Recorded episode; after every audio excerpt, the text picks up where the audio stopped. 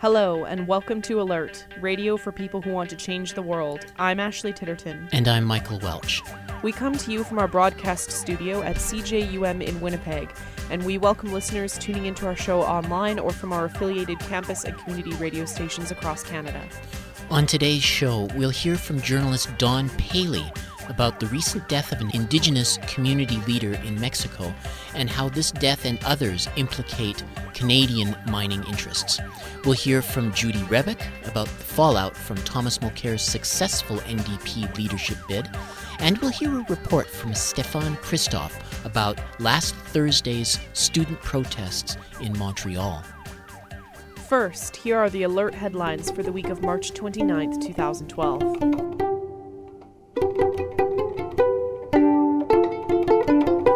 The Council of Canadians has filed a legal challenge to overturn the election results of seven ridings that were influenced by the robocalls. The Council says the phone calls harassed voters or misinformed them of polling stations in several highly contested races, including ridings in Manitoba, Ontario, British Columbia, Saskatchewan, and Yukon. These ridings were all won by Conservatives, and all but one was decided by a margin of less than 1,000 votes. Because of the small margins of victory, the prosecuting lawyer says there is reasonable basis to believe the voter suppression tactics influenced the outcome. The Guelph riding, which is the epicenter of the robocall scandal, is not included in the challenge. Ontario's highest court has ruled in favor of allowing sex workers to conduct business in brothels and to hire security, but has upheld laws against communicating solicitation. The Ontario Court of Appeal's decision effectively rejects Ottawa's view that sex workers knowingly choose a dangerous occupation and that therefore can't appeal laws that keep them in that danger. Valerie Scott, a former sex worker and women involved in the case, thanked the court for declaring sex workers persons. We're almost real citizens now, she said.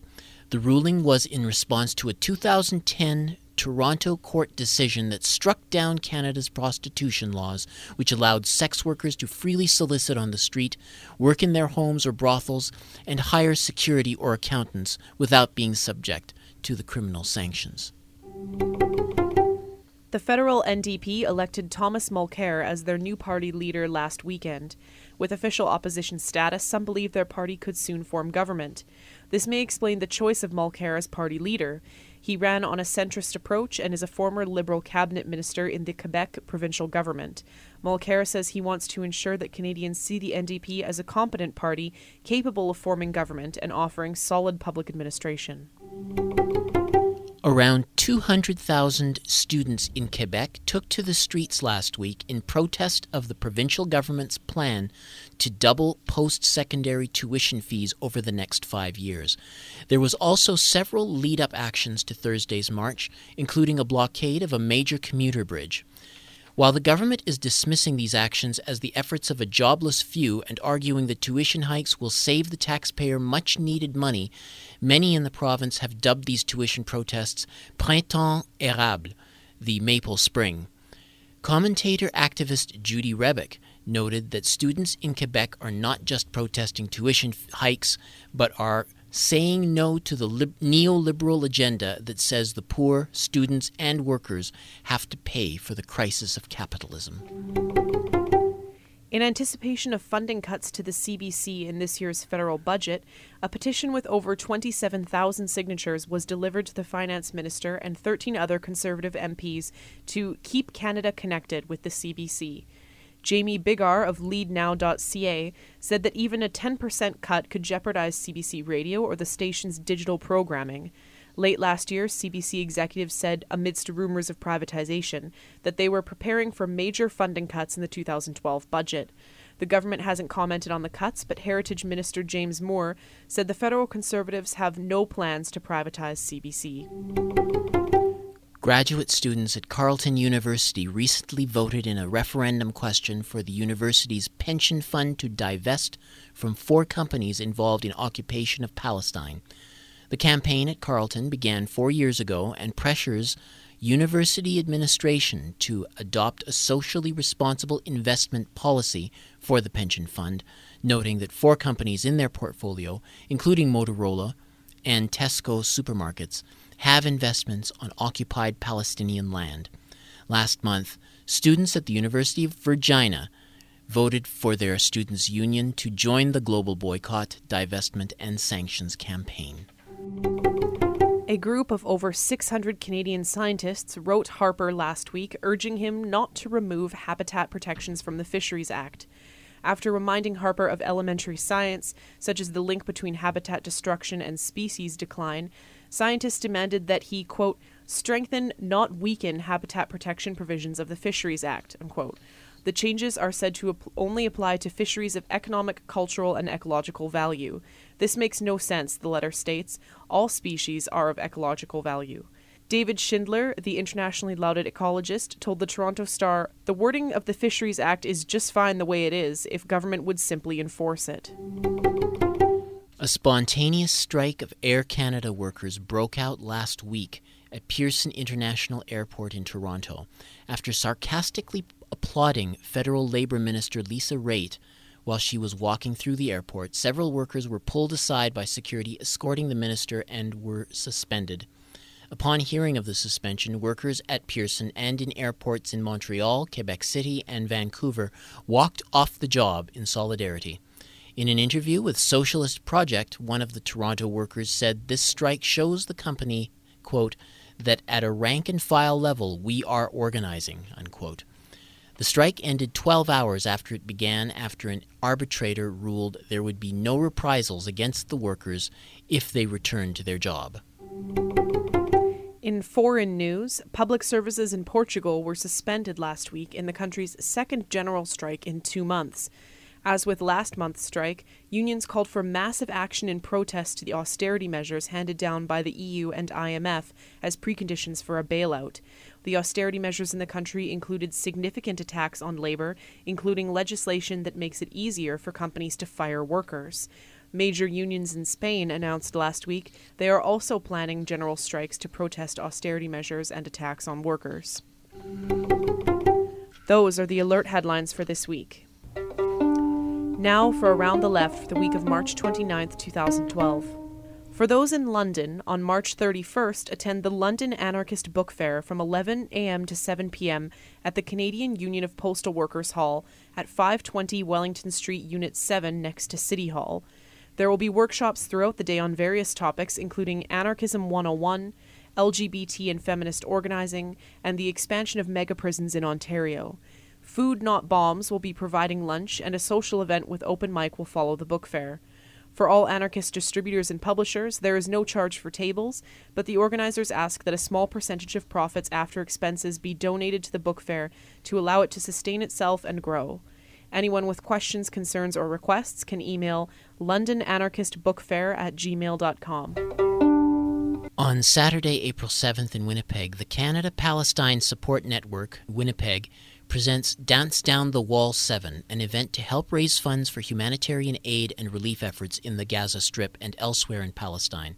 Dance Down the Wall will take place from 10 p.m. to 2 a.m. at Lo Pub, 330 Kennedy Street, and will feature music by DJ Co-op, Clash and Cooks, and others.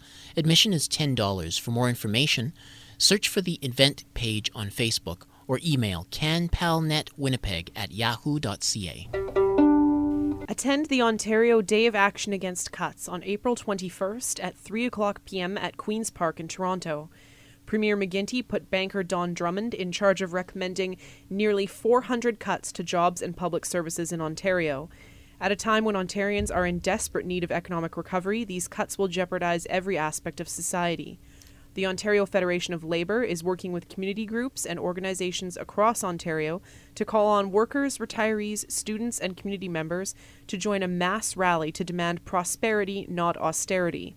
Help to mobilize your members, your families, and your communities to stop the cuts and put Ontario on the road to economic recovery. Our collective future depends on it. Tell Premier McGuinty to build Ontario, not tear it apart. For those in Winnipeg on April 22nd, take to the streets for the ninth annual Seventh Generation Walk for Mother Earth in support of grassroots Indigenous led campaigns to preserve the Earth for future generations. There will be speakers at Central Park from 1 to 2 p.m., followed by a walk to the Forks via Memorial Park. The walk will arrive at the Oodena Circle at the Forks at 3:30 p.m. for the annual spring water ceremony and a free picnic. This is a garbage-free family event. Bring drums, banners, cups, plates, and voices.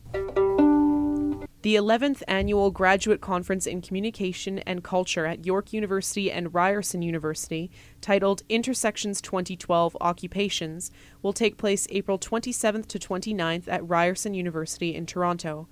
The unfolding events at Occupy Wall Street and elsewhere present possibilities for new politics and new forms of learning from, living with, and engaging each other. Email intersections.occupations at gmail.com.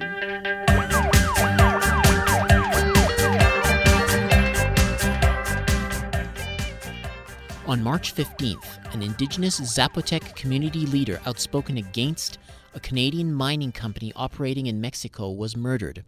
Bernardo Vasquez Sanchez was ambushed by a group of about three gunmen after having been publicly critical of Vancouver based Fortuna Silver Mines, which is active in San Jose del Progreso, Oaxaca.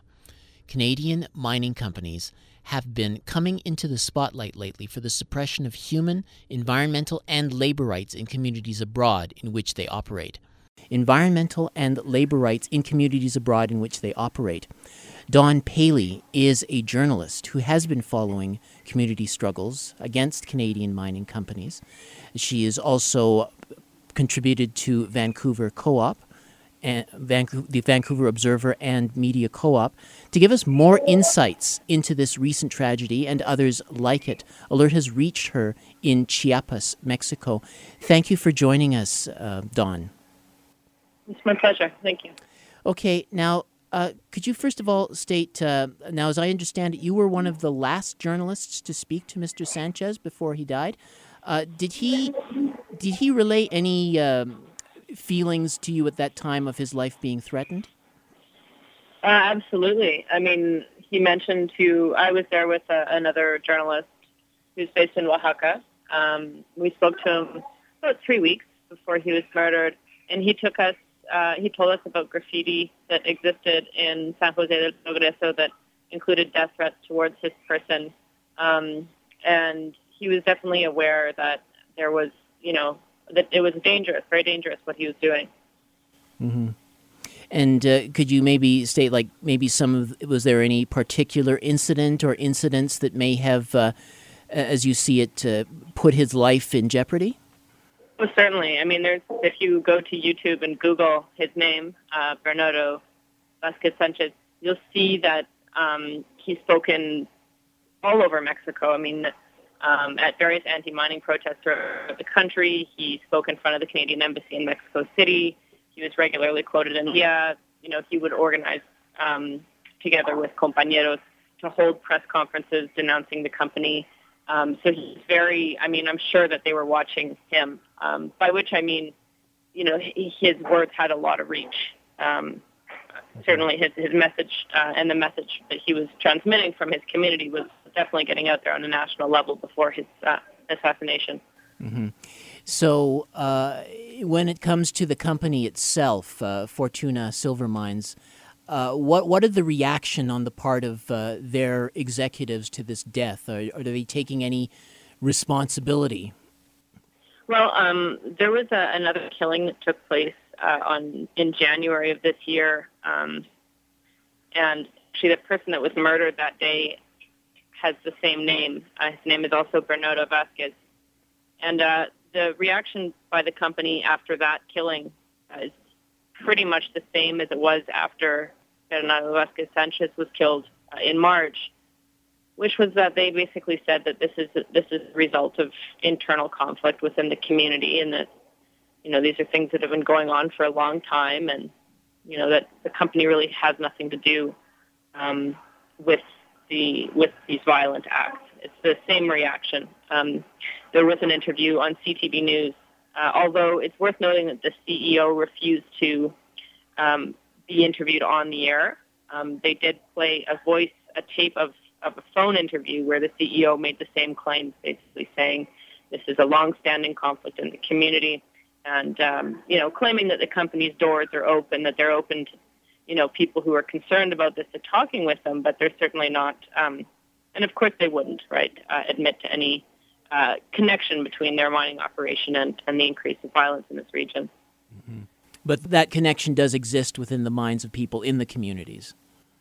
Well, certainly, and I mean, I think that if you look back um, over the numbers, I mean, there's so far Bernardo Vasquez, who was killed in March, is the is the fourth person uh, to be murdered in this community uh, in the few short years since Fortuna Silver has uh, started their operations there. So, and this is a small community. We're not talking about a big city.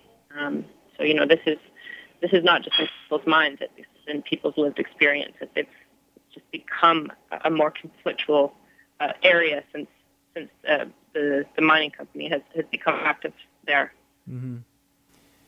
Uh, could you uh, talk a little bit about um, what's happening in the community currently? I have heard about uh, protests in front of the Canadian embassy. Uh, is there more happening in the way of trying to protect these communities in the face of these foreign mining interests? Well, that's a big question. Um, I should clarify that I haven't been back to uh, San Jose del Progreso since Bernardo was murdered. I do know um, from people I've talked to there, however, that there, in addition to the protests in front of the Canadian Embassy in Mexico City, there was also coordinated actions um, near San Jose del Progreso and also at the Canadian consulate in Oaxaca City um, that were carried out um, in rage uh, and demanding justice, specifically because of the murder of, of Bernardo Vasquez, but also, uh, you know, in defense of the land uh, against transnational mining companies. And these demonstrations were supported by teachers um, and by a broad uh, cross section of, of, you know, Oaxacan um, social movement. Mm-hmm. Could you, is it possible for you to just at least outline in some way how the mining interests and the governing interests and these uh, these groups uh, that uh, enforcers, if you will, how how they connect with each other? I mean, this is um, certainly a very complicated question. I can tell you that uh, you know every case is different, but from what I understood about what was happening in San Jose del Progreso, and this is coming uh, from my extended interview that I did with Bernardo Vasquez before his death, um, as well as with uh, speaking with other folks in the community there, and uh, also to a priest, um, Padre Martin, who previously had you know served the parish of San Jose del Progreso, um, and has since uh, left because of violent uh, acts against him. You know, they talk about the, a group called San Jose Defending Our Rights, uh, San Jose Defendiendo Nuestros Derechos, uh, which, you know, is essentially what they refer to as a, a pro-mining group, so a, a, group of people from the same community of San Jose del Progreso who are in favor of the mine, um, who are also armed and had appeared armed and been photographed uh, carrying arms by um, by associates and, and, and, and compañeros of, of Bernardo and people who are resisting the mine. So, um, you know, it's not fr- from the level of, of where we can see it as, as outsiders. Um, I mean, there's certainly not going to be a paper trail, for example, uh, connecting a group like this, which is essentially a paramilitary group, to a mining company. Um, but the connection for people in the community was certainly uh, very clear.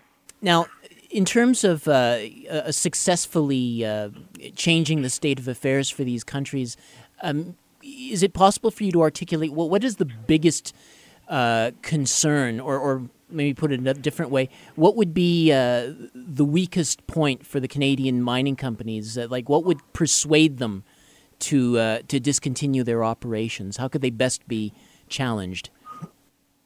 I mean, they could certainly I mean, they would be dissuaded, for example, if gold prices uh, collapsed.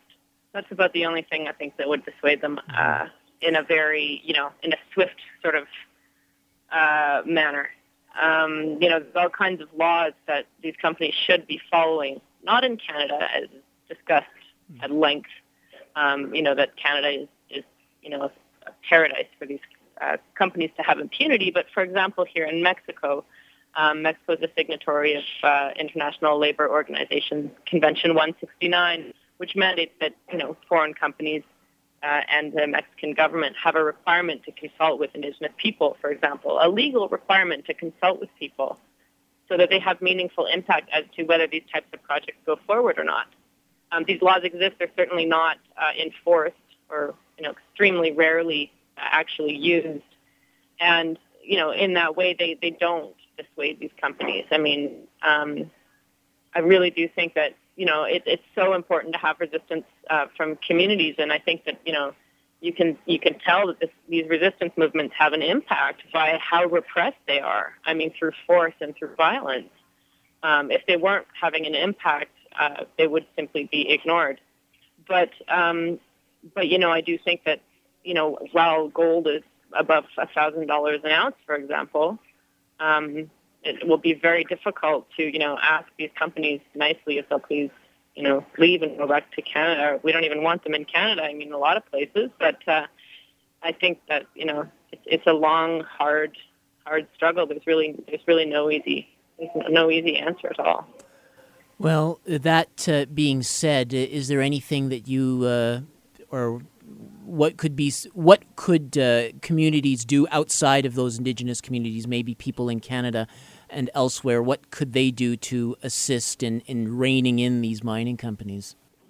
Well, I mean, there's been a, a couple of uh, interesting initiatives. For example, right?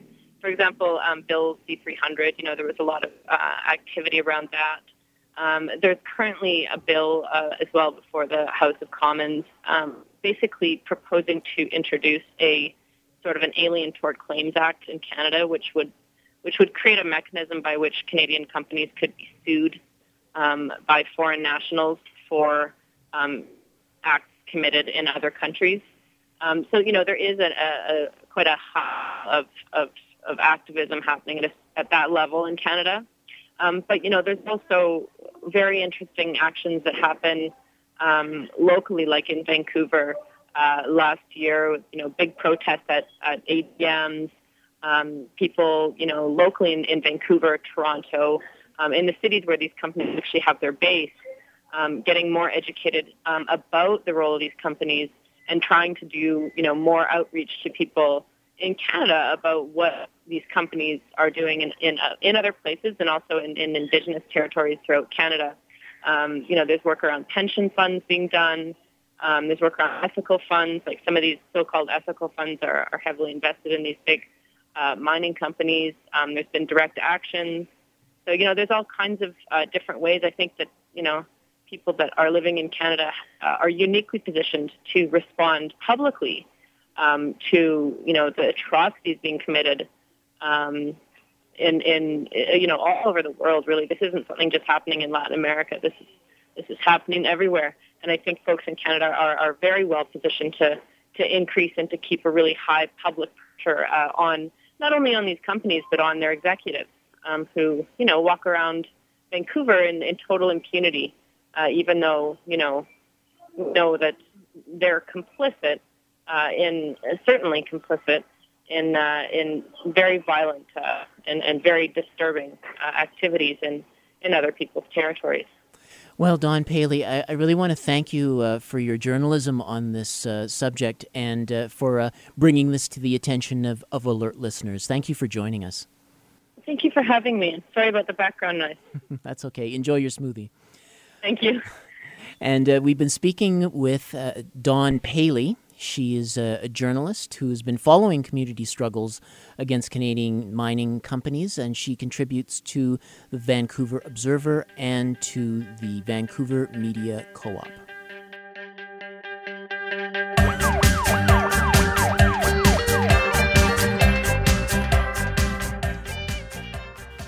Last Saturday, the NDP voted in Thomas Mulcair to lead them into the next federal election.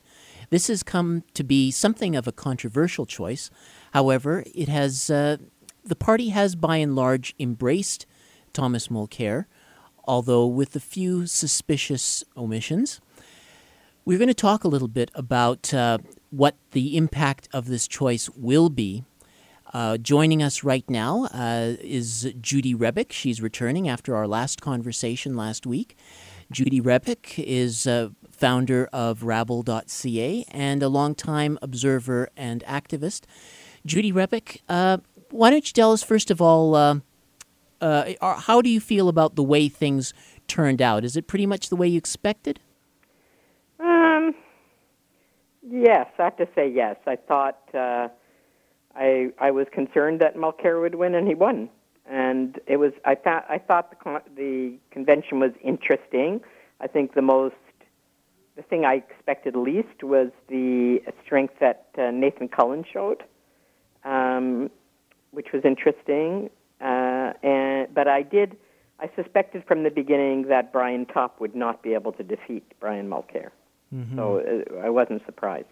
Okay. Now, uh, the uh, Mulcair, what they're saying is that he's going to be moving the party in a more centrist direction. Um, could you? Well, uh, I don't know about centrist. I think he's moving the party to the right. Right. It's already centrist. Yeah. from my perspective. Yeah, and, and, this is a point that was uh, brought forward uh, by uh, you know last week. Uh, Murray Cooke, in particular, was talking about how Jack Layton uh, had one of the uh, aspects of his legacy was to move the party to the to the to the center of the political spectrum when it would have been difficult for other leaders to do that. Mm-hmm. so, do you? Um, is it is it safe to say that uh, you would agree with that uh, kind of analysis? yeah, you know, I, I think that there's, you know, I think that the analysis of left, right, and center is limited.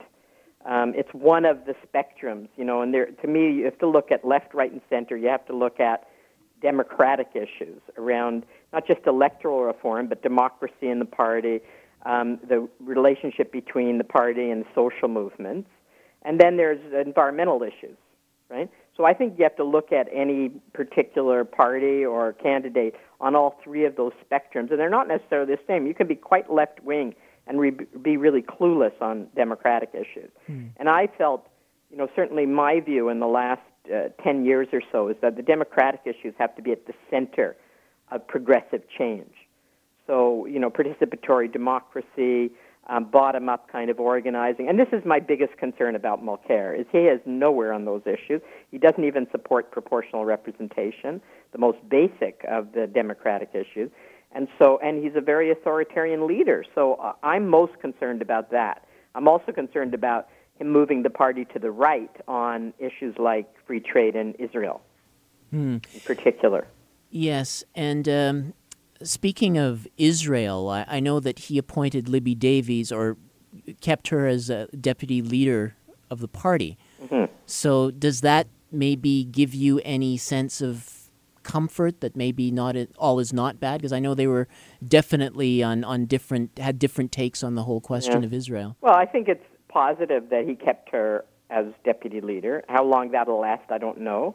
Um, I think that any smart political leader, and, and he's smart for sure, um, tries to unite a party after a debate. And uh, some of us uh, were very vocal about the concern that he would shut Libby out. And so I think his uh, keeping her on and at least indicating the intention that he intends to keep her on for a while um, is a, it's a good sign. You know, it's a sign that the criticism of him uh, in the course of the last couple of months has had an impact, and maybe he's going to pay attention to it. I don't know. It's not his history, but it's possible. Anything's possible. You know, I believe people can change.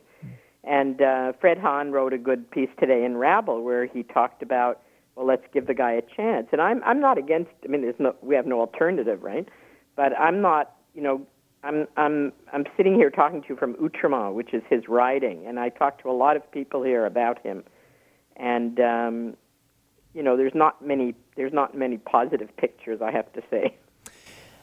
Judy, what do you say to uh, uh, about people like Jim Laxer, who I don't necessarily associate with the, the center, let alone the right, mm-hmm. throwing their weight behind uh, Mr. Mulcair? Well, I think I think La- Laxer didn't really see a difference between Brian politically between Brian Topp and Thomas Mulcair, and he thought that Brian Topp was more represented the party establishment, who he obviously is still very angry with and that uh, Mulcair was more independent from the party establishment. The other, the other thing is, I think he thought Brian Mulcair could um, maintain the party support in Quebec, which I have serious doubts about. um, and Brian Topp could not. Uh, so I think that was he was looking at between the two front runners. He went with Mulcair, and I, I think he what basically saying, well, everybody in the NDP is to the right of my politics, and I'm going to criticize them anyway. I'd rather have someone who's independent, who's recognized in Quebec, who has a base in Quebec, and can maintain the breakthrough that the NDP made in Quebec. And I agree that that's very important. I'm just not convinced that Mulcair can do that because the the reality is that you know Mulcair is a ferocious federalist. That's his reputation in Quebec. I mean, he was more ferocious in the referendum campaign when he was a liberal than almost anybody else against the sovereigntists. And the fact of the matter is that most of the Quebecois, and people in English Canada don't understand this, but most of the Quebecois who voted NDP in the last federal election are sovereigntists. They voted PQ before. They didn't vote conservative before. They voted, or liberal even. They voted PQ before.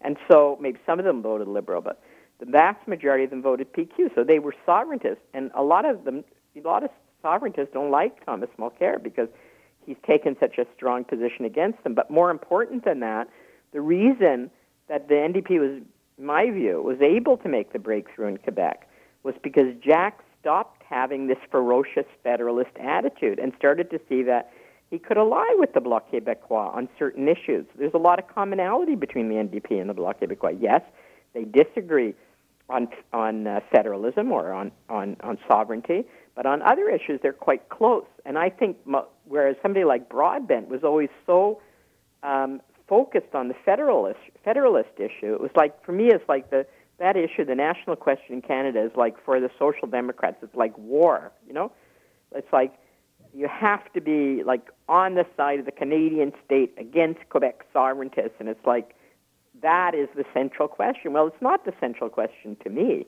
it's a question, and um, and I think Jack shifted that, and I think Mulcair will bring that back, and that will lose support in Quebec, not gain it. That's my view. Okay, well, Judy, uh, we appreciate this. Uh post uh, leadership convention uh, commentary. So thank you very much for sharing sure. that uh, viewpoint with us. And Alert has been joined by Judy Rebick, who is the founder of Rabble.ca and uh, has been a longtime observer and political commentator.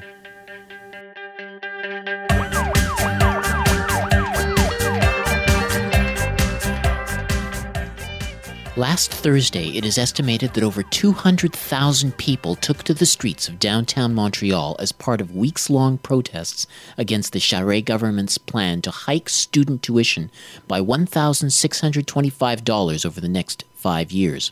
McGill University based CKUT 90.3 FM has been producing ongoing analysis, interviews, and updates on the student strike, which has grown into a full blown social movement. Here's an excerpt from a report on last Thursday's protest produced by CKUT contributor Stefan Christoff. Today, downtown Montreal was seen to a massive protest for accessible education. A protest against moves by the Quebec government to hike tuition $1,625 a year, or 75%. It is estimated that upwards of 200,000 people joined the mass march that completely filled large parts of the downtown core. Today's protest was the latest street action in an ongoing student strike across Quebec that continues to build momentum. It is estimated now that upwards of 300,000 students are participating in the Quebec wide student strike.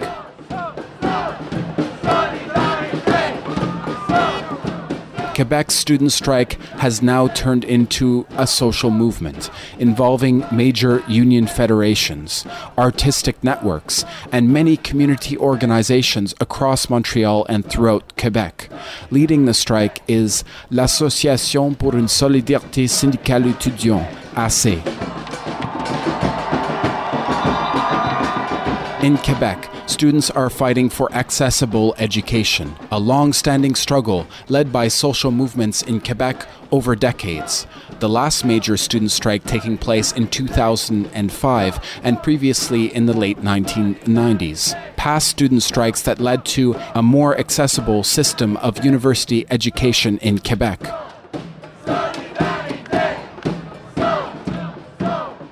Deep red, the color representing the student strike movement, filled downtown as students were draped in red red shirts, red pants, little red squares that are now popular across Quebec. Students carried massive red banners, representing various student unions and associations from all of Montreal's major four universities Université de Québec à Montréal, UQAM, McGill University, Concordia University, and Université de Montréal. I had the opportunity to join the massive protest and record some voices of students, professors, and community activists who joined together for this massive protest on March 22nd on the streets of downtown Montreal.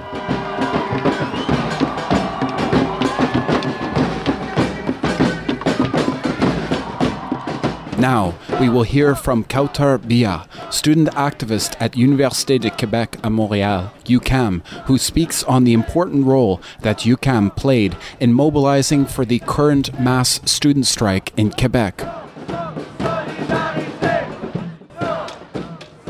Uh, you're a student at UQAM uh, here in Montreal. Can you maybe talk about why why are you joining this student strike? Basically I'm drawing because it's uh, it's our duty as students and as the future of the society to stand up and ri- uh, raise up a prize against this uh, unfair tuition fees. And we have to make this education more accessible. We have to get it free for everyone. It's the basic rights for us. What does this tuition fee hike concretely mean for students who are struggling to get by I mean, it means a lot. It means, uh, for me, for example, I'm in my second uh, year of PhD, and if the tuition fees rise up like this, I'm not going to be able to finish my PhD. I'm not going to be able to teach. I'm not going to be able to work with my, my background, with my degrees. And for all the students, what it means, it means that we're not gonna live we're gonna survive even more than we're doing right now. Everything is rising like the rent the electricity everything. So it's hard for us to live and have a, a sustainable education. And we have to rise against the marchandisation of the education. Yeah. um, last question. Um, can you talk about the strike at UQAM because you're a student at uh, University of Quebec in Montreal and there's been mass protests uh, at UQAM specifically so how's the strike being at UQAM? I mean, the strike has started almost a month ago, and they've been working on it since last session, and uh, it means a lot. The professors are very supportive, all the students are very supportive, um, and we are really proud to be not the leaders, but those who started it, and people in UQAM, like AFESH, AFESPED, they, they go to all the CEGEPs, they go to all the universities to, to not educate but sensibiliser les étudiants, um, the students uh, to the reality, and they really did a great job to mobilize the whole, the whole student community. Yeah.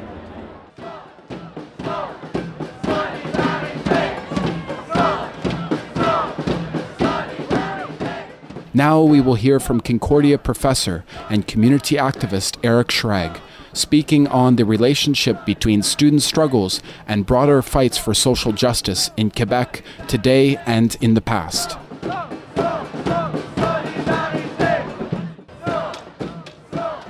You're a professor at Concordia. Can you speak about why you're here today? Sure. I'm here to join the students in the struggle against the, the increase in tuition fees. Why, why is this uh, an important issue for uh, Quebec? It's important at several levels. Tuition is basically a barrier to education.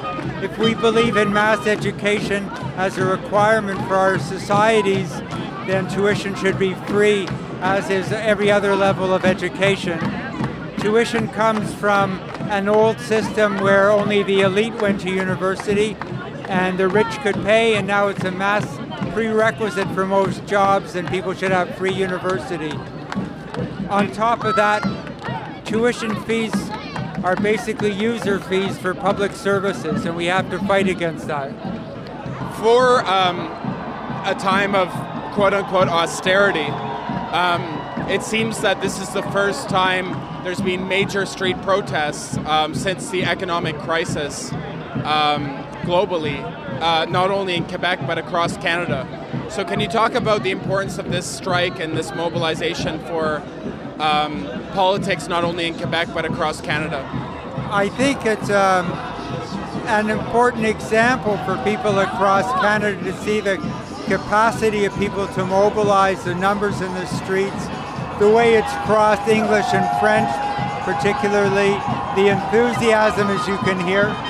Hopefully it'll be a politicizing event for people.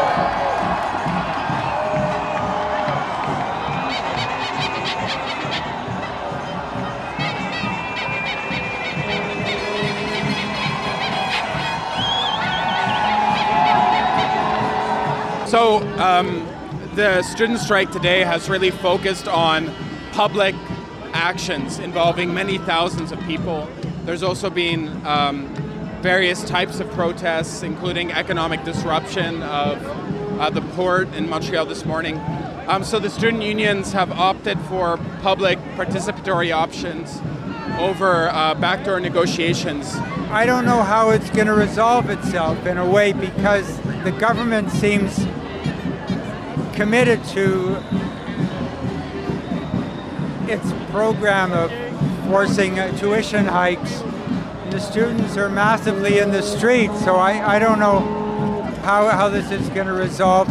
I hope that the actions become more militant as if the government refuses to move. It'll, I wonder how it'll be sustained from a student point of view after a certain time the very fact that courses are being disrupted puts a lot of pressure on the university. Maybe they'll put pressure on the government. It's hard to figure out how it'll play. Yeah, yeah. Well, one last question. Um, can you can you talk about this strike um, as building on a particular history in Quebec? Yeah, there's. I remember as a student in the late '60s, the Union UGEQ was called but it was massive student mobilization then, and it's a wonderful tradition in Quebec. People come out in the streets, they have analysis and politics. Hopefully, it's a training ground for long term radical change and mobilization. Thank you.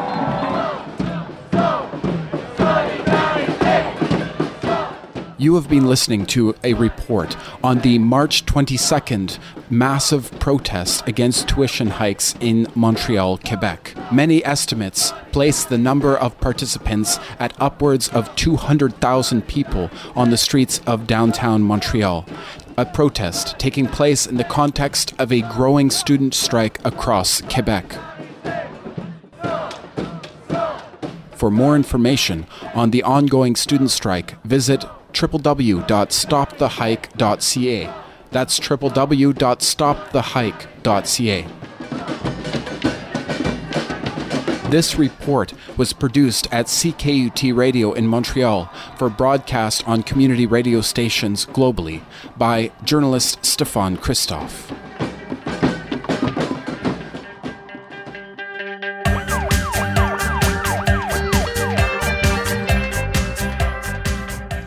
Hi, this is Mitch Podolak. This is Music is the Weapon. And today we're once again going to introduce new writers to me and hopefully to you. Here to start is a wonderful character named Tom Morello with Worldwide Rebel Song.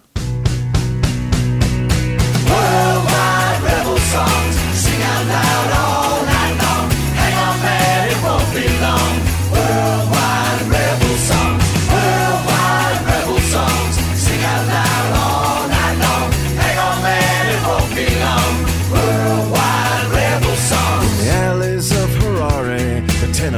London town where there's voices raised and barricades. Believe me, man, I'm down. Tyrants, bloodsuckers, and bagmen. Got us picking through the crumbs. Raise your voices all together. Motherfucker, here we come.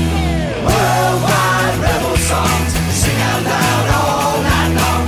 Hang on, man, it won't be long. Worldwide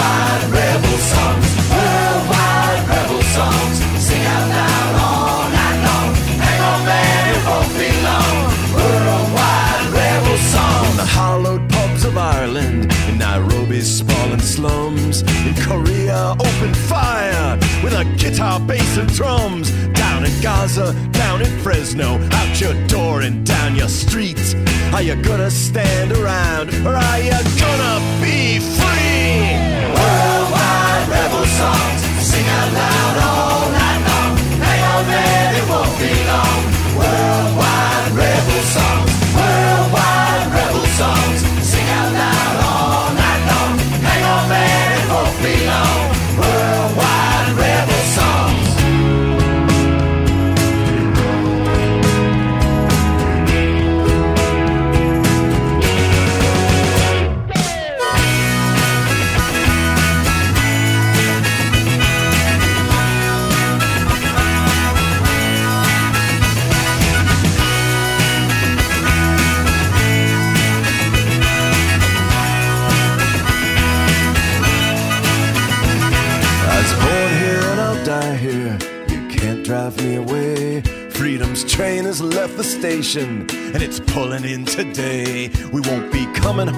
tonight, love. The fight has just begun. Raise your voices all together, motherfucker.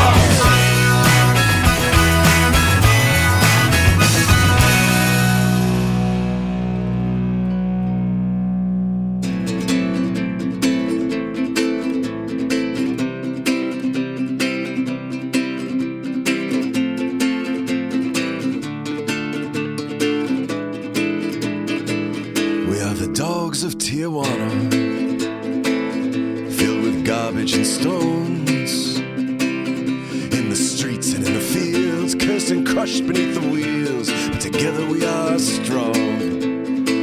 Our songs echo in the darkness, down the maquiladoras halls, where Brother Solomon was tortured. One tree in the orchard casts a shadow on the wall.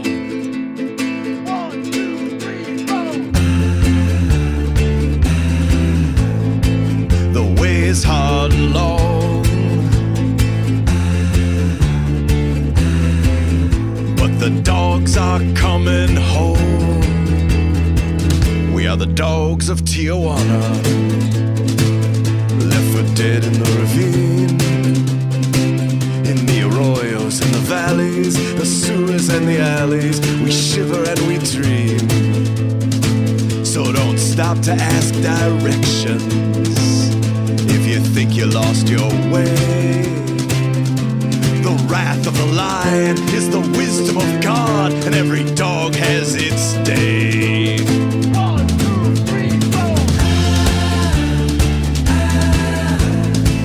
The way is hard and long, but the dogs are coming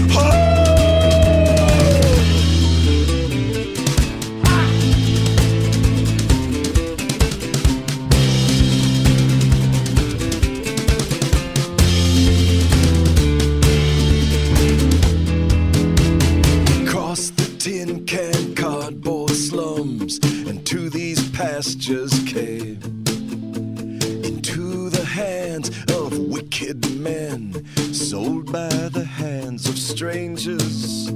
There'll be no silver lining friend of that i'm sure.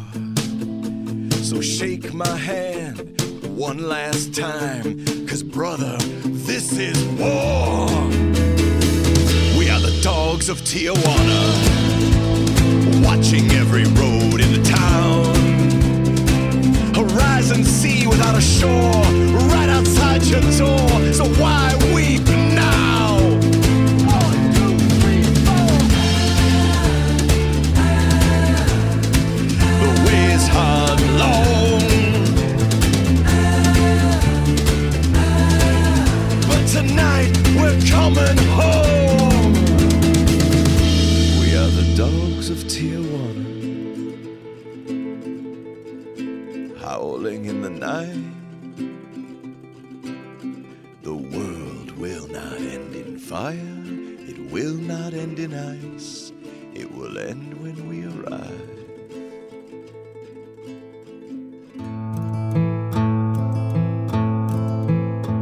It's night where you are. Sleep well, my lily. It's morning where I am. Your father would like to be anything else but a soldier.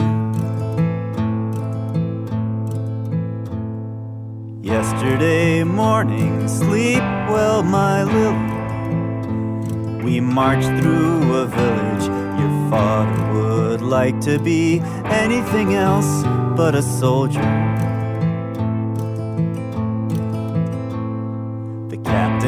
Told us, sleep well, my lily. To search house and stable, your father would like to be anything else but a soldier.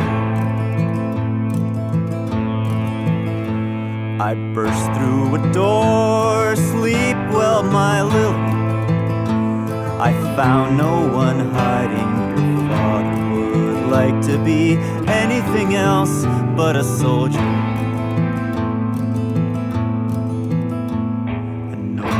Behind me, sleep well, my lily. I spun round to face it. Father would like to be anything else but a soldier. A silhouette at the door, sleep well, my lily. Aimed a gun, I was certain your father would like to be anything else but a soldier. I raised and I fired, sleep well, my lily. I got him, he crumbled.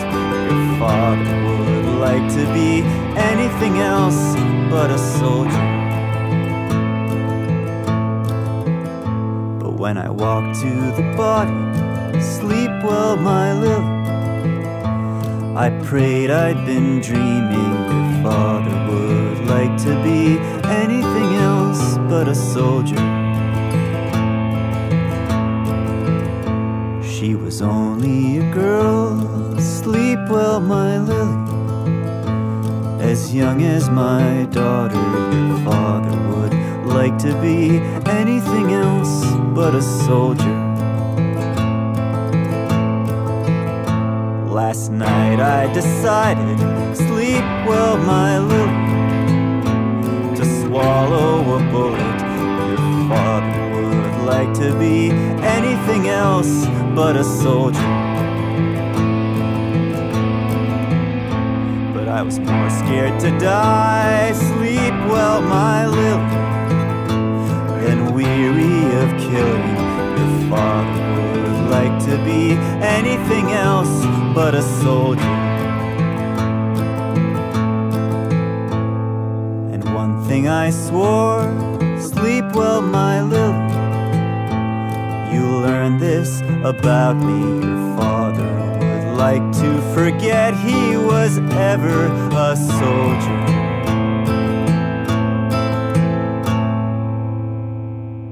That was Raghu Lokanathan with Soldier. And before that, The Dogs of Tijuana and Worldwide Rebel Song sung by Tom Morello. Now we're going to hear another song by Raghu Lokanathan, Homeless.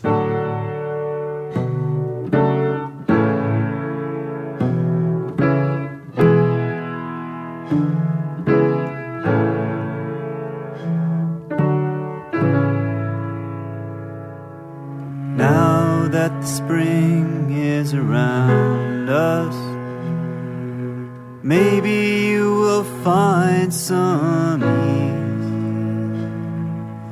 Birds are busy hopping all over the ground, and the breeze smells sweet.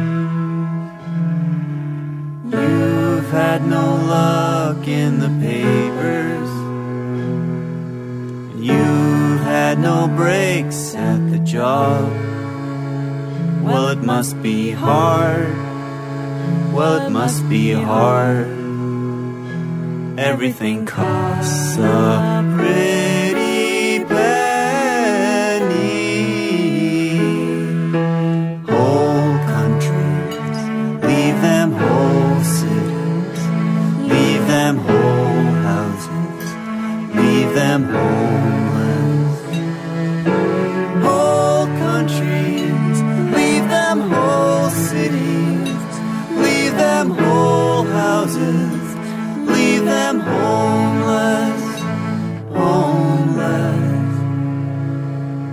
I'll tell you how to build a thumb piano.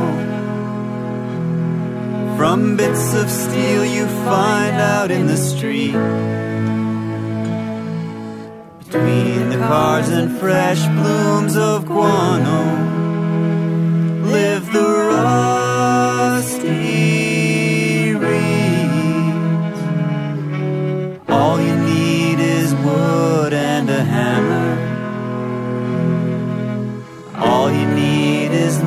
nails to make it sing.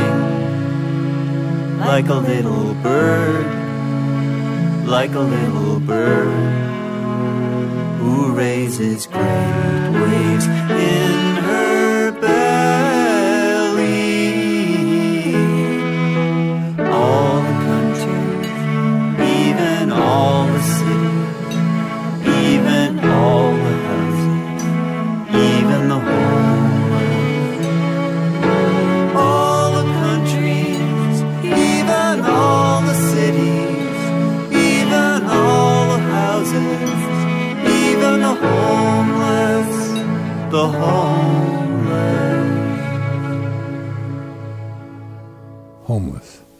Vancouver songwriter Raghu Lokanathan. That's it for this week, folks. This is Music is a Weapon. I'm Mitch Podolak. Solidarity. That's our show for this week. Thanks for being with us. We'll be here next week at this time. If you'd like to send us a comment, write to alert at canadiandimension.com. To hear the show again or to hear any of our past shows, go to the Canadian Dimension website at canadiandimension.com and select alert. The show is also podcast on rabble.ca. The executive producer of Alert is Canadian Dimension publisher Cy Gonick. Technical producers are Michael Welch and Tommy Allen. Alert headlines by Ben Wood. Around the Left by Ashley Titterton. Music is the Weapon by Mitch Podolak with technical production by Andrew Valpy. I'm Ashley Titterton. And I'm Michael Welch. Alert Radio is a production of Canadian Dimension magazine.